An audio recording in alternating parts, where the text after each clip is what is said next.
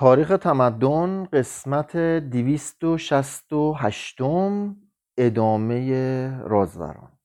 کشیشی اهل لیژ به نام لامبر لوبک به سال 1184 در کناره رود موز برای زنانی که مایل بودند بدون دادن پیمان ترک دنیا در اجتماعات کوچکی شبه اشتراکی با دیگر همجنسان خود زندگی کنند خانه ای تأسیس کرد که در آنجا این قبیل زنان از طریق ریستن پشم و بافتن تور روزگار میگذراندند. به زودی خانه های همانندی به نام خانه خدا برای مردها نیز تأسیس شد. یعنی فقط خانوما اونجا دوره هم زندگی می‌کردن و خودشون هم کارهای خودشون رو می‌کردن قرار نبود که ترک دنیا کنن مثل راهبه ها ولی خب اونجا خودشون بودن دیگه خودشون هم کار می‌کردن خودشون هم زندگی می‌کردن. مردانی که در این قبیل خانه ها زندگی می‌کردن خود را به گارها و زنان خود را به گینها مینامیدند. این جماعات مثل پیروان فرقه والدوسیان عمل کلیسا را در تملک مال دنیا تقبیح می‌کردند و خودشان داوطلبانه فقر را شعار خود ساخته بودند فرقه دیگر نظیر این به نام برادران آزاد روان در حدود سال 1362 در آگسبورگ سر بلند کرد و در شهرهای کرانیرن رواج یافت. هر دوی این نهزت ها مدعی نوعی الهام غیبی بودند که به اتکای آن از بند نظارت روحانیان و حتی حکومت یا قید قوانین اخلاقی میرستند. حکومت و کلیسا در سرکوبی این جماعات دست اتحاد به هم دادند. چرا؟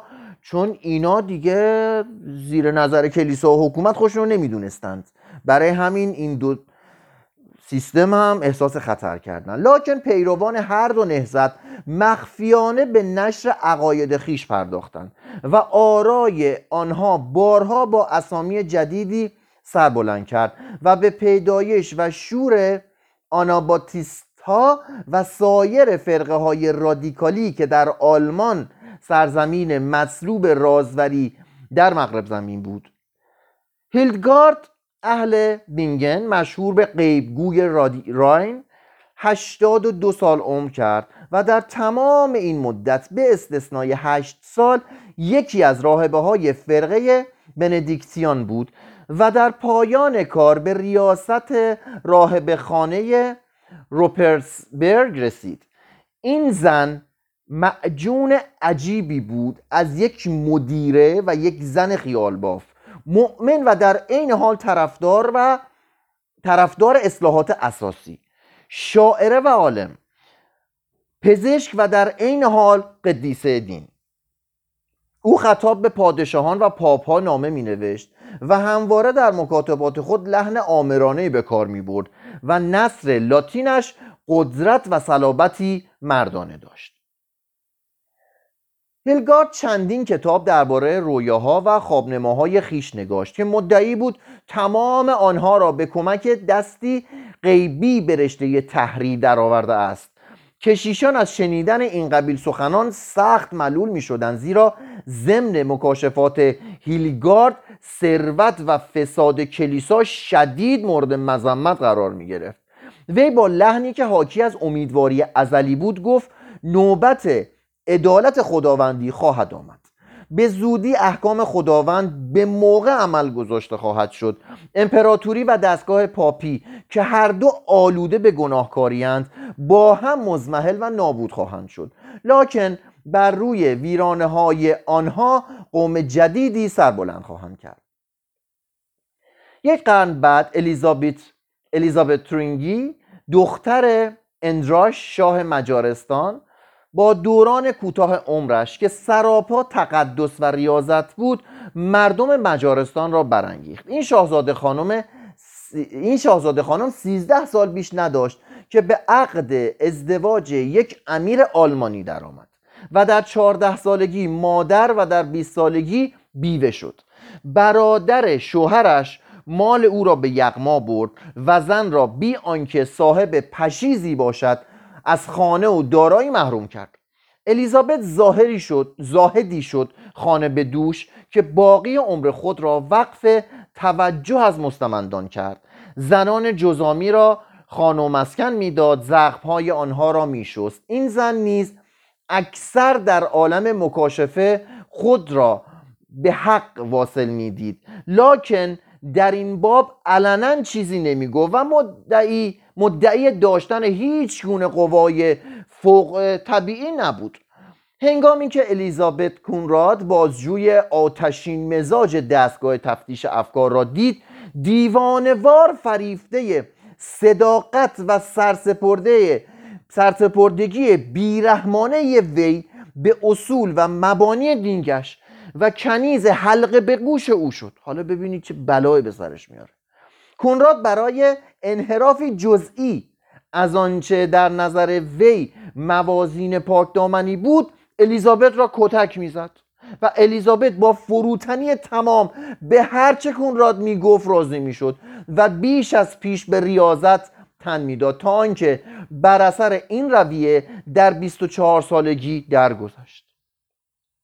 نام الیزابت در پاکدامنی و تقوا به قدری بلند آوازه بود که هنگام کفن و دفنش فدایان تقریبا دیوانه گیسوان گوشها و نوک پستانهایش را به عنوان یادگارهای مقدس بریدند و حفظ کردند. اون بیچاره از زنده بودنشون هم از مردنش.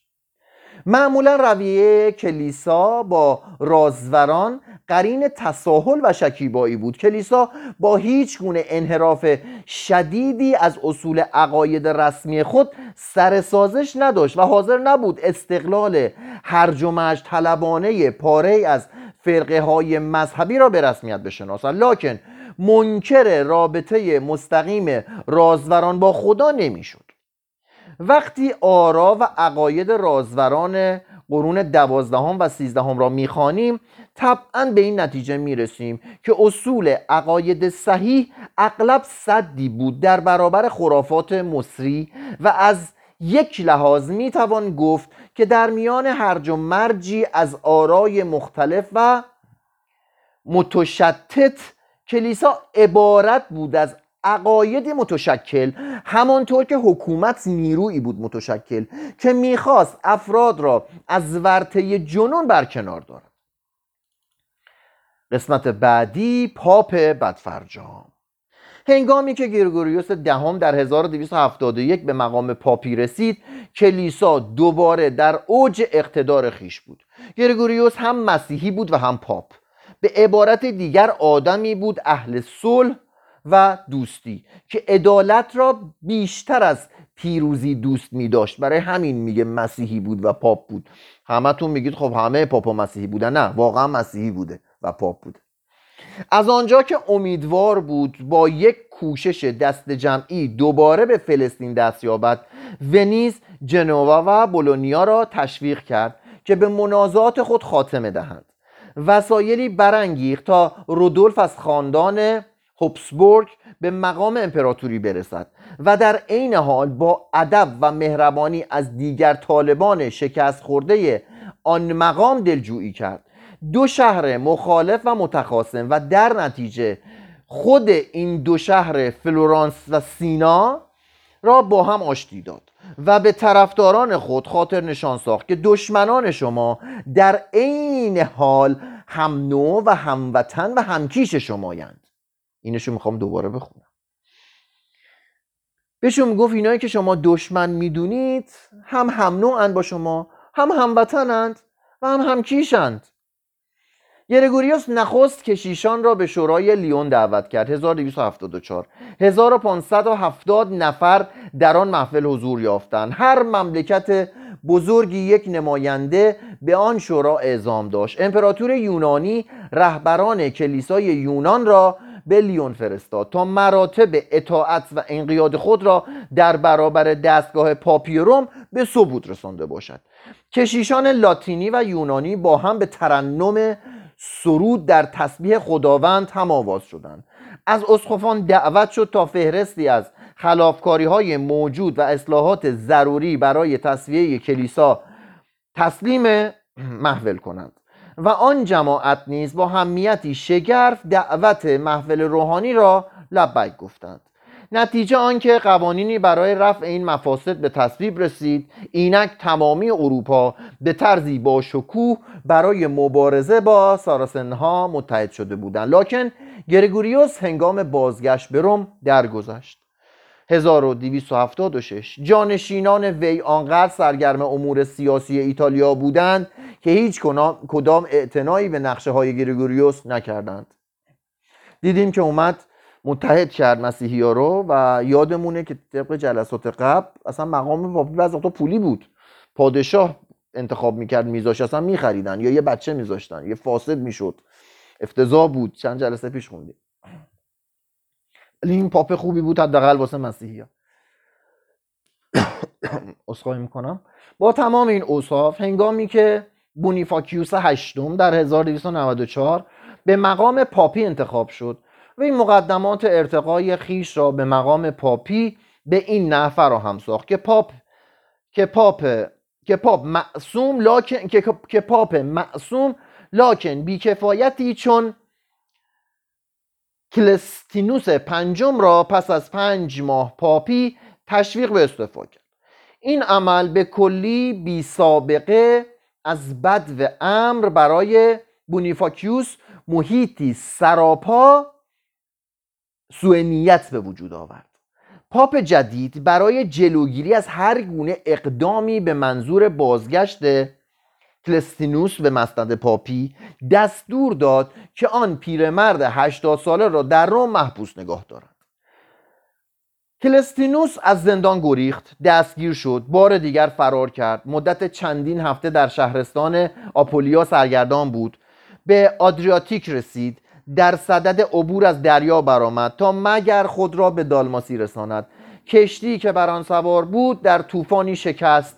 امواج دریا او را به کرانه های ایتالیا برگرداند و سرانجام او را دستگیر ساختند و به حضور بونیفاکیوس بردند. پاپ او را به حبس در زندان بسیار محقری واقع در فرنتینو محکوم کرد و همانجا بود که ده ماه بعد کلستینوس درگذشت 1296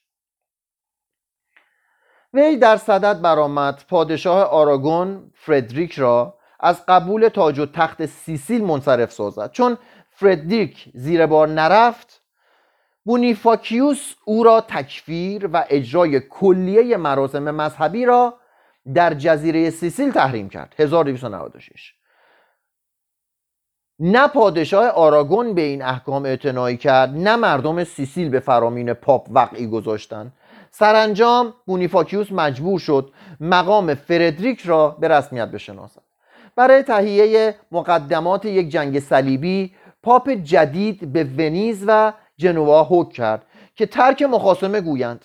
آن دو شهر سه سال دیگر به, مناز... به منازات خود ادامه دادند. چقدر بیچاره را تحویل می گرفت و به میانجیگری وی برای آشتی وقعی ننهادند. از آنجا که بونیفاکیوس قادر نشد در فلورانس آرامش را به طرز دلخواه برگرداند کلیه مراسم مذهبی را در آن شهر تحریم و از شارل دووالوا دعوت کرد که برای اعاده آرامش, آرامش وارد ایتالیا شود. 1300 شارل نه تنها از این لشکرکشی سودی نبرد بلکه تنفر را علیه خیش, به علیه خیش و پاپ برانگیخت. در میان این مهنت ها بود که بونیفاکیوس ناگاه با بحرانی عظیم از جانب فرانسه موجه شد. روبرو شد. حالا اینجوری بخونم بهتر موجه شد اشتباه نخونم روبرو شد.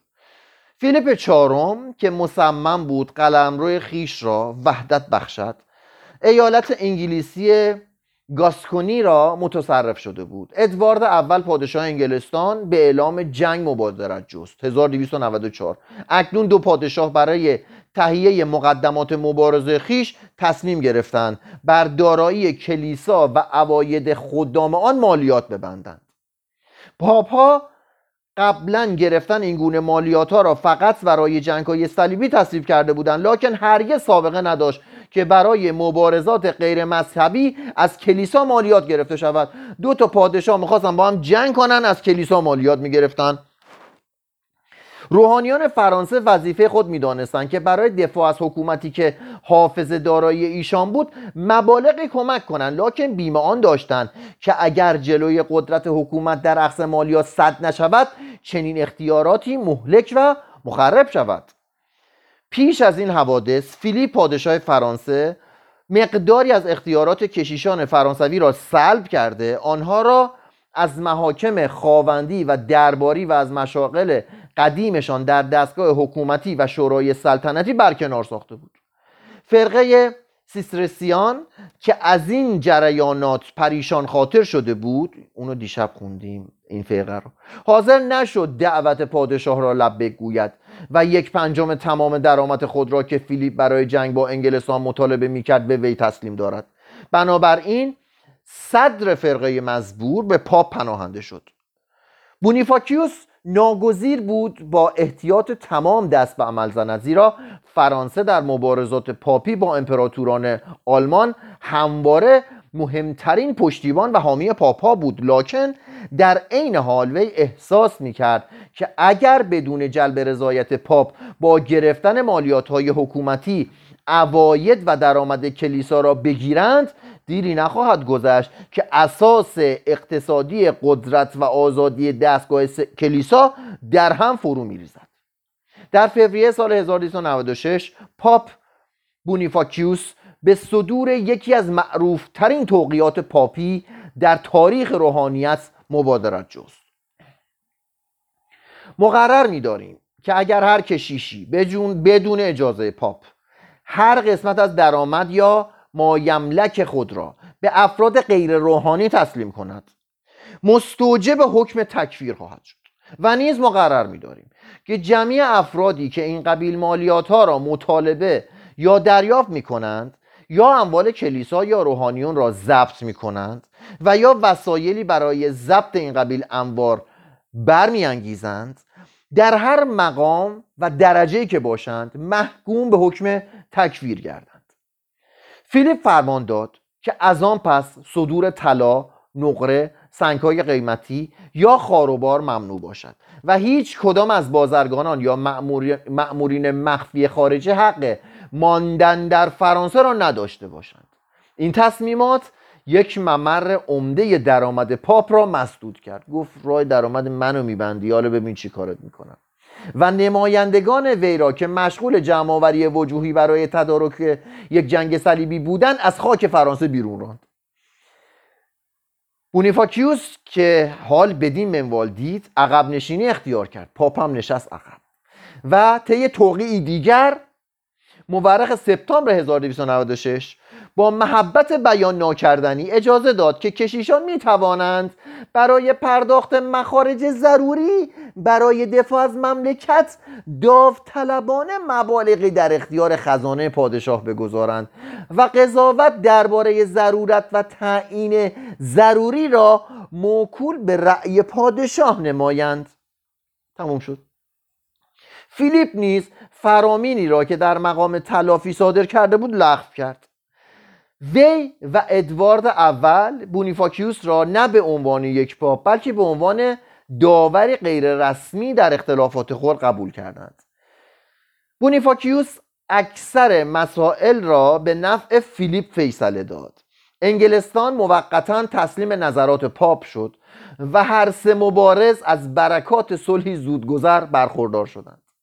اینک بونیفاکیوس به اوج اقتدار خویش رسیده بود. دیگه دو تا کشور آشتی داده بود دیگه. میان ملازمان فیلیپ و نماینده پاپ نزاعی در گرفت که در نتیجه آن نماینده پاپ را به اتهام تحریک مردم به شورش دستگیر کردند. برنارد در دادگاه شاهی محاکمه شد و وی را به اسقف اعظم ناربون تسلیم کردند تا زندانیش کنند. 1301 بونیفاکیوس که از این دادرسی سریع و فتوای بیملاحظه در مورد نماینده خیش منزجر شده بود تقاضا کرد که برنارد را فورا آزاد کند و به کشیشان فرانسوی دستور داد که از پرداخت اواید کلیسایی به حکومت موقتی خودداری کنند. یک نکته رو دوباره اضافه کنم که کلیسا یه چیزی بود وسط بین پاپ و پادشاه. همیشه تابع پادشاه نبود مخصوصا تو کشورهای غیر از ایتالیا. بعضی وقتا تو بعضی کلیساها و بعضی کشیشا تابع پادشاه بودند و اینجا دعوا می‌شد بین پاپ و کلیسا. هنگامی که این توقی به حضور فیلیپ عرضه شد کنت آرتوا آن را از دست از دست فرستاده پاپ قاپید و در آتش افکند. و از انتشار نسخه دیگری که قرار بود برای اطلاع عمومی تحویل روحانیان فرانسوی شود جلوگیری به عمل آمد. پس از این واقعه انتشار دو سند ساختگی دو سند ساختگی آتش خشم طرفین را دامن زد. اولی که به ظاهر از جانب پاپ خطاب به فیلیپ صادر شده بود به پادشاه فرانسه امر می‌کرد که حتی در مورد امور غیر روحانی فرمانبردار پاپ باشد. و حال که در نامه دومی فیلیپ خطاب به بونیفاکیوس می نوشت که به آن قطب حماق به آن قطب حماقت و بلاحت اطلاع می دهیم که ما در امور غیر روحانی تابع هیچ فردی نیست حالا داره میگه این دوتا نامه مشخص نیست که واقعا این دوتا حکم درست بوده یا نه ولی اینا پخش شد. این نامه های جلی اکثر مردم به عنوان به عنوان نامه هایی که واقعا میان پاپ و فیلیپ رد و بدل شده بود قبول کردند. در 11 فوریه 1302 توقیع آسکولتا فیلی رسما در شهر پاریس پیش روی پادشاه و شمار فراوانی از اتباع وی سوزاندند.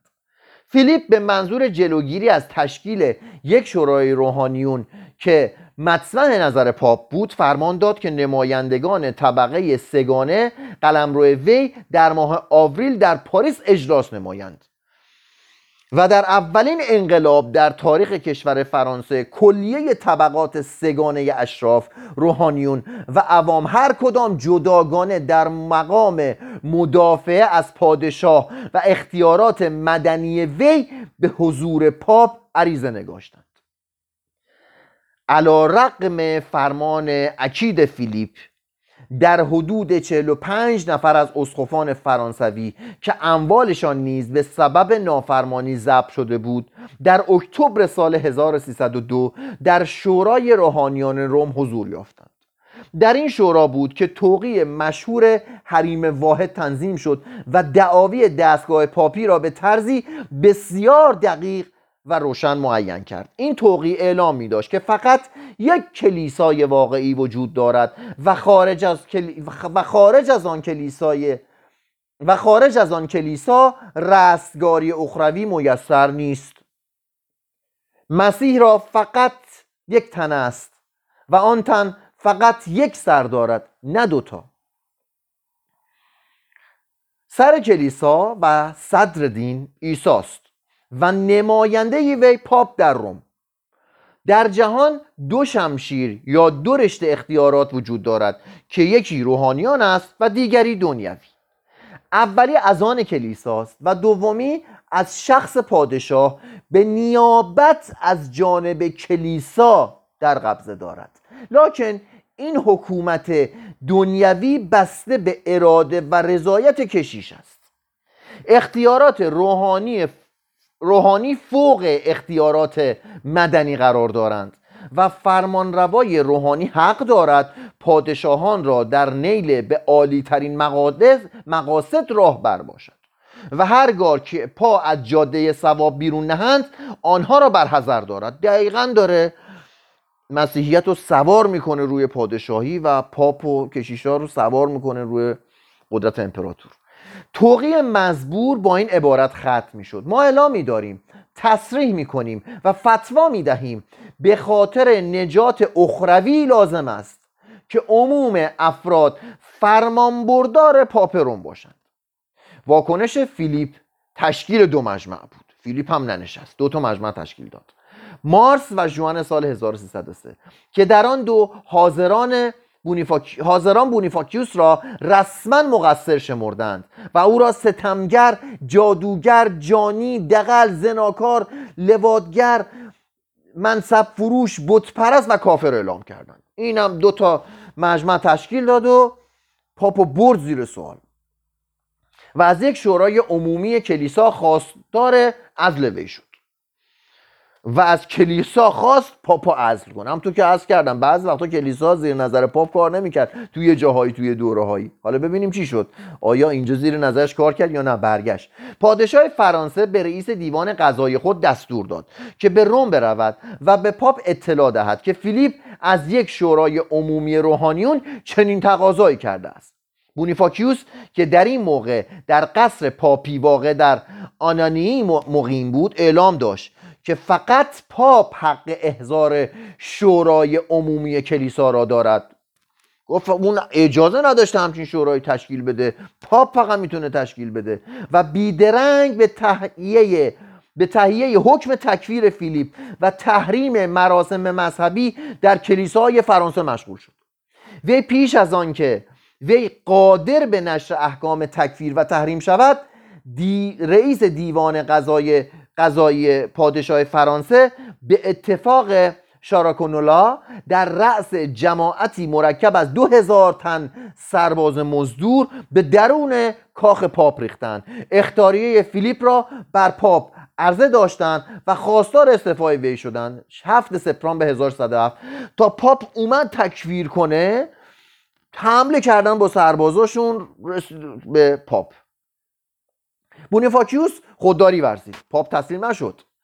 روایت بسیار موثقی حاکی است که شارا سیلی بر صورت پاپ نواخت و اگر نوگاره مداخله نکرده بود قطعا وی را به هلاکت می‌رسند بونیفاکیوس در این تاریخ 75 سال داشت. از نظر جسمانی ضعیف بود لکن هنوز حاضر نبود سر تسلیم در برابر حریف فرود آورد.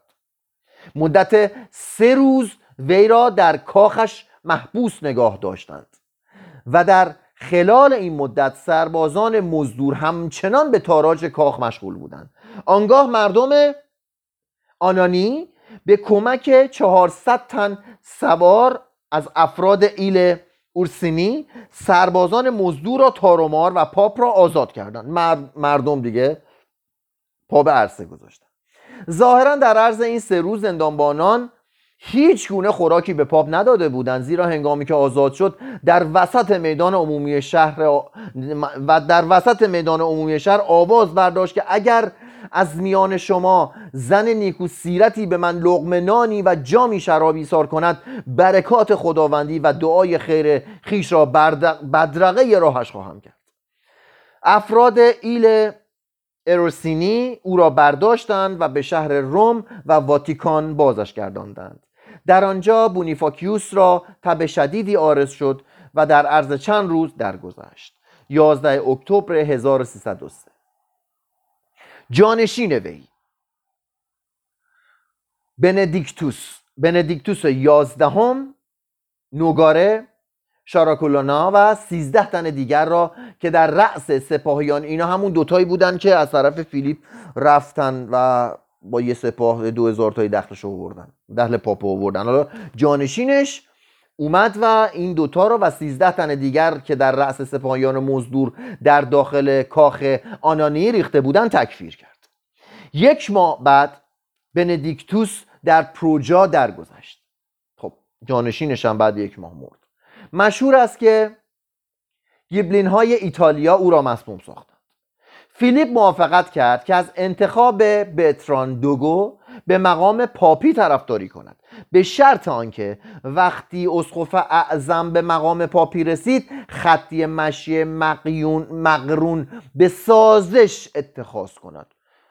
مثلا به یکی گفت آقا اگه اهل آشتی هستی من کمکت می‌کنم پاپشی. جمعی افرادی را که به جرم هجوم بر بونیفاکیوس تکفیر شده بودند ببخشاید. اجازه دهد که مدت پنج سال کشیشان فرانسوی همه ساله ده درصد از درآمد خود را به عنوان مالیات تحویل حکومت فرانسه دهند. مناسب و اموال افراد خانواده کلونا را به آنها مسترد دارد و روح بونیفاکیوس را لعنت کند. وی را به مقام پاپی برگزیدند. پاپا را گذاشتن سر کار. و برتران نام کلمنس پنجم بر خود نهاد 1305 کاردینال ها به وی اخطار کردند. کاردینال هم که یادتون بود. گفت به یه چیزی بودند یه درجه پایین تر پاپ که بعض وقتا پاپ اعلام پاپ معرفی می‌کردن بعضی اوقات. کاردینال ها به وی اختار کردند که ماندنش در روم خطر جانی دارد و به همین سبب بعد از اندکی تعمل و شاید هم بر اثر تلقین ضمنی از جانب فیلیپ کلمنس مقر پاپی را از روم به آوینیون واقع در کرانه شرقی رودرون درست بیرون سرحد جنوب خاوری خاک فرانسه منتقل کرد. 1309 به این نحو 68 سال اسارت بابلی پاپی آغاز شد. دستگاه پاپی که خود از چنگ آلمان رها... که خود را از چنگ آلمان رهانیده بود اینک سر در برابر فرانسه فرود می آورد خوندیم تو چند جلسه پیش که یه مدتی پاپ برای رفت زیر چتر فر آلمانیا برای اینکه از رونسانس خودش رو جدا کنه و زورش نمی‌رسید و بعد تاج گذاشت رو سر شارلمانی و از این جریانات. ولی خب بعد تونست از سر آلمانیا بیاد بیرون از زیر یوغ آلمانیا. ولی الان دیدیم که با این شرایطی که ایجاد شد این دفعه فرانسه پاپ تعیین کرد و پاپ هم رفت تو خاک فرانسه. دقیقا اسیر فرانسه شد تو روم نتونست بمونه. ترسید از جونش چون فرانسه گذاشته بودش. و حالا رفت زیر یوغ فرانسه. کلمنس با اراده ضعیفش در دست آدمی چون فیلیپ که اشتهایش را حد و نهایتی نبود آلت زبونی شد. وی پادشاه فرانسه را عفو کرد. خانواده کلونا را به مقام سابقش بازگرداند. توقی پاپی مورق 1296 مشهور به کلریکیس لایکوس را لغو کرد.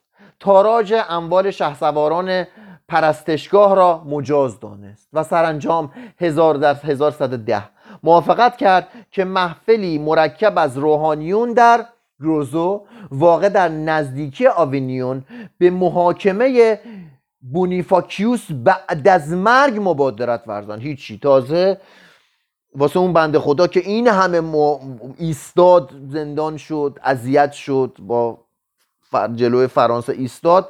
تازه آدم مور پاپ مرده را واسش دادگاه تشکیل داد. حین بازجویی های مقدماتی که در حضور پاپ و مباشران وی صورت گرفت شش تن از روحانیون شهادت دادند که یک سال قبل از رسیدن به مقام پاپی از دهان خود بونیفاکیوس از دهان خود بونیفاکیوس همینی که فرانسه گذاشته بودش فیلیپ گذاشته بودش که می‌گفت کلیه قوانینی که ظاهرا از جانب خدا نازل شده است از ابداعات آدمی زادگان بوده است تا عوام را از ترس دوزخ به حسن سلوک مجبور سازند. این دقیقا نمونه یک پاپ غیر فرانسوی خود به غیر مسیحی خودش به مسیح اعتقاد نداشت و معتقد بود اینا شر و بیش نیست که می‌خوان باش ملت گول بزنند. همچنین گفته بود که ابلهانه از انسان معتقد باشد که خدا در عین حال هم یکیست هم تا. یا اینکه دوشیزه ای باکره کودکی بزاید. یا آنکه خدا به صورت آدمی در آمده باشد. یا آنکه ممکن باشد نان مبدل به جسم مسیح شود. یا آنکه آخرتی وجود داشته باشد. و نیز گفته بود من چنین معتقدم و چنان می و چنین می‌دانم. همانطور که هر فرد باسوادی چنین می‌داند. عوام طور دیگری میپندارند. ما باید مثل خود عوام صحبت کنیم. میگه عوام یه چیزی می‌دونن. ما عین همون یه بار شما راست میگید. شما آقا دولا شما من سوارشم. همین که تو میگی. ولی لاکن طرز فکر و اعتقادمان باید چنان باشد که عدهای معدود میپندارند و عقیده دارند. اینو خیلی کنید مراقب باشید جزو عوام نباشیم یکی از اینان اظهار داشت که به گوش خودش از بونیفاکیوس شنیده است که اشاره به نان مقدس کرده است و گفته است این جز خمیر چیزی نیست. قبل از آنکه خود دادرسی جریان یابد کلمنس فیلیپ را ترغیب کرد. که مسئله مجرمیت بونیفاکیوس را به شورای عمومی روحانیون که قرار بود در وین تشکیل شود واگذارد. هنگامی که آن شورا اجلاس کرد 1311 سه تن از سه تن از کاردینال ها در حضور مردم شهادت به اصیل آینی و افت پاپ متوفا دادند. گفتم بابا اون بیچاره آدم خوبی بود. چی آمدید مرده رو دارید اینجا؟ محاکمه می‌کنید. دو تن از شهسواران به سنت قرون وسطایی دستکشهای خود را به علامت بیگناهی پاپ متوفا بر زمین افکندند. یعنی چی؟ دعوت به مبارزه. سه تا شوالیه دستکشاشون رو انداختن زمین. یعنی اینکه ما طرفدار اینیم. حالا میگی نه بلند شو بیا مبارزه کن. توی مبارزه مشخص میشه که کی راست میگه کی دروغ. اردالی بود دیگه اون زمان. تا اگر کسی منکر است به مبارزه با آنها برخیزد. هیچ یک از حاضران دعوت به مبارزه را نپذیرفت و شورا قضیه را منتفی اعلام داشت. خلاصه پاپ متوفا محکوم نشد. مروری بر احوال گذشته. دلایلی که علیه بونیفاکیوس اقامه شد راست یا دروغ؟ معرف موج شکاکیتی بود که در زیر جریان حوادث عهد به حرکت درآمده بود و زمینه را برای پایان دادن به عصر ایمان آماده می ساخت میگه ما کاری به روش نداریم. اون زیر شکا داشت می اومد بالا و عصر ایمان داشت می‌رسید به آخرش به همین نحو ضربتی که در آنانی اما جسمانی یا سیاسی بر بونیفاکیوس هشتم وارد آمد. از یک نظر معرف آغاز اعثار نوین این پیروزی سوپرناسیونالیسم بود. پیروزی حکومت بود بر کلیسا. ده درصد مالیات گرفت. و غلبه قدرت شمشیر بود بر جادوی کلام. حکومت پاپی بر اثر مبارزات خود با خاندان هوینشتاونفن ببخشید اگه اشتباه خوندم سخت بود همینجوری نوشته. و به واسطه شکست های خود در جنگ های صلیبی ضعیف شده بود.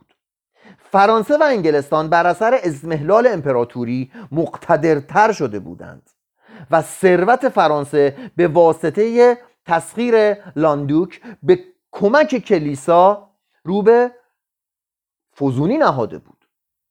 شاید پشتیبانی توده مردم از فیلیپ چهارم در مبارزه با بونیفاکیوس هشتم نموداری از تنفر عمومی نسبت به افراط و تفریط های دستگاه تفتیش افکار و جهاد با آلبیگاییان بود. دستگاه تفتیش افکار هم که خوندیم یکی دو جلسه خیلی هم مهم بود و دل آدم رو ریش می‌کرد.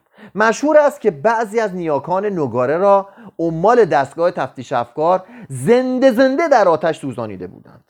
بونیفاکیوس متوجه نشده بود که شرکت در این همه مبارزات متعدد طبعا سلاحهای حکومت پاپی را کند خواهد ساخت. صنعت و بازرگانی سبب پیدایش طبقه شده بود که به مراتب کمتر از طبقه کشاورزان و روستاییان پابند دین بودند. زند یعنی می‌خواد بگه آقا بیشتر روستایی ها پابند دین بودند بازرگان و صنعتگر کمتر به دین میپرداخت. زندگانی و نحوه فکر مردمان روز به روز بیشتر متمایل به حکومت دنیوی می‌شد و طبقه غیر روحانی به تدریج پرابالی پیدا می‌کرد. زیرا هفتاد سال پس از این حوادث بود که حکومت کلیسا را در خود تحلیل می‌دید.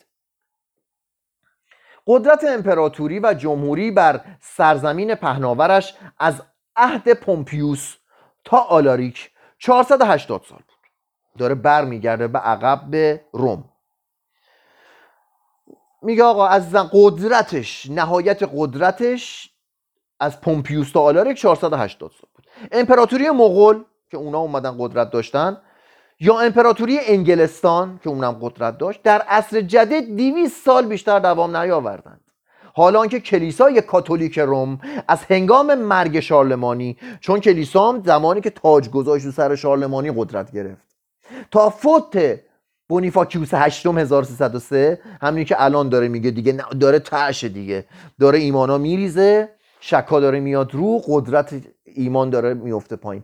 489 سال مقتدرترین حکومت های اروپا بود. داره میگه از همه بیشتر بود. روم 480 سال بود. ولی حکومت کلیسا 489 سال بود. 9 سال بیشتر. از مغولان بیشتر که 200 سال بود.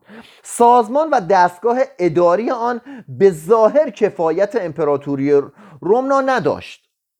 عمال و مأمورانش از نظر لیاقت یا فضل به پای افرادی که ردخ و فتق ایالات و سرزمین های قیصرها در کف و کفایت ایشان بود نمی رسید لکن کلیسا دنیای پرجنجالی را به ارث برد که در تمام شعون آن بربریت حکفرما بود. خوندیم که بربرا حمله کردن و مسیحی شدن. مسیحی ها حمله کردن به بربرا با یخ و تروشی مسیحیشون کردن. شمال. آلمان ها نمی‌دونم وایکینگ ها و چاره این نورمان ها و چاره این نداشت جز آنکه از راهی سخت و دشوار مردم را به وادی آرامش و تمدن رهبری کند. میگه آقا هدفش این بود که مردم آروم و متمدن کنه مردم وحشی رو. با تمام این اصاف کشیشان آن دستگاه تعلیم دیده ترین مردان عهد خود بودند. و در طی پنج قرن توفق کلیسای کاتولیک روم تنها تعلیماتی که در اروپای باختری وجود داشت نتایج تلاش فراوان آنان بود. اگر قرار می بود که حکومتی جهانی قدم به عرضه وجود نهد چه چیز شایسته تر از آنکه سریر پتروس را قرارگاه خود سازد؟ تا از آنجا افراد ولو آنکه دیدگاه دیدگاهشان محدود باشد بتوانند با نظری اقلیمی و به اتکای سوابق چندین قرن قضایا را بنگرند. کدام تصمیمات بود که مثل فتوای مردی که او را به نام خلیفه خدا گرامی می داشتن بی هیچ گونه مخالفتی مورد قبول تقریبا عموم مردمان اروپای باختری قرار گیرد؟ یا سهل الاجراتر از احکام وی باشد. هنگامی که لویی نهم در 1248 به عزم جنگ صلیبی فران... جنگ صلیبی فرانسه را تک گفت هنری سوم پادشاه انگلستان تقاضای بسیار سنگینی از فرانسه کرد و در تدارک هجوم بر آن کشور برآمد. پاپ اینوکنتیوس پاپ اینوکنتیوس چهارم تهدید کرد که اگر هنری اصرار ورزد وی کلیه مراسم مذهبی را در انگلستان تحریم خواهد کرد. هنری که هار بدین منوال دید از اجرای نقشه خیش خودداری ورزید. میگه کی قدرت داشت جلوی حمله یه پادشاه و به یه کشور بگیره؟ پاپ تونست. هیوم فیلسوف شکاک گفت که قدرت کلیسا پناهگاه محکمی در برابر ستم و بیعدالتی پادشاهان بود. اگر کلیسا نفوذ خود را صرفا در راه مقاصد معنوی و اخلاقی به کار برده بود و هرگز در پی منافع و مقاصد مادی نرفته بود احتمال داشت به همان مقام منیعی رسد که قایت آمال گرگوریوس و هفتم بود. و هیچ بعید نبود که اختیارات روحانیش بر قدرت های فیزیکی مبالک فایق آید. میگه اگه کلیسا هم فاسد نشده بود شاید بدون اسلحه می‌تونست ممالک فیزیکی و قدرت های فیزیکی رو بگیره.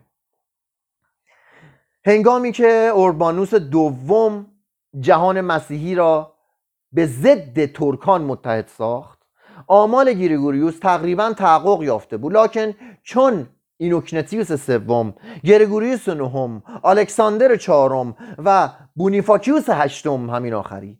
به جنگ های خود علیه آلیبیگاییان و همچنین به مبارزات با فردریک دوم و افراد خانواده کلونا نام صلیبی اطلاق کردند. یعنی گفت بعد از اون جریان دیگه حالا این پاپه با هر کی می‌خواست به جنگی می‌گفت این جنگ صلیبی. دیدیم دیگه. می‌خواستن بیفتن به جون خود مسیحی ها به جون بدعت گذارا این ثواب جنگ صلیبی داره. بریم بکشیمشون. می‌خواستن بیفتن به جون فلان شهر به جون فلان خانواده. این ثواب جنگ صلیبی داره. بدوین تا بریم. خب آخه تا کی؟ آن آرمان بزرگ در دست پاپ ها که به خون مسیحی آلوده شده بود تکه تکه گشت. بیشک کلیسا بزرگترین عامل اشاعه تمدن در تاریخ اروپای قرون وسطا بود. فردا شب فصل سیوم اخلاق و رسوم عالم مسیحی. شب همتون بخیر.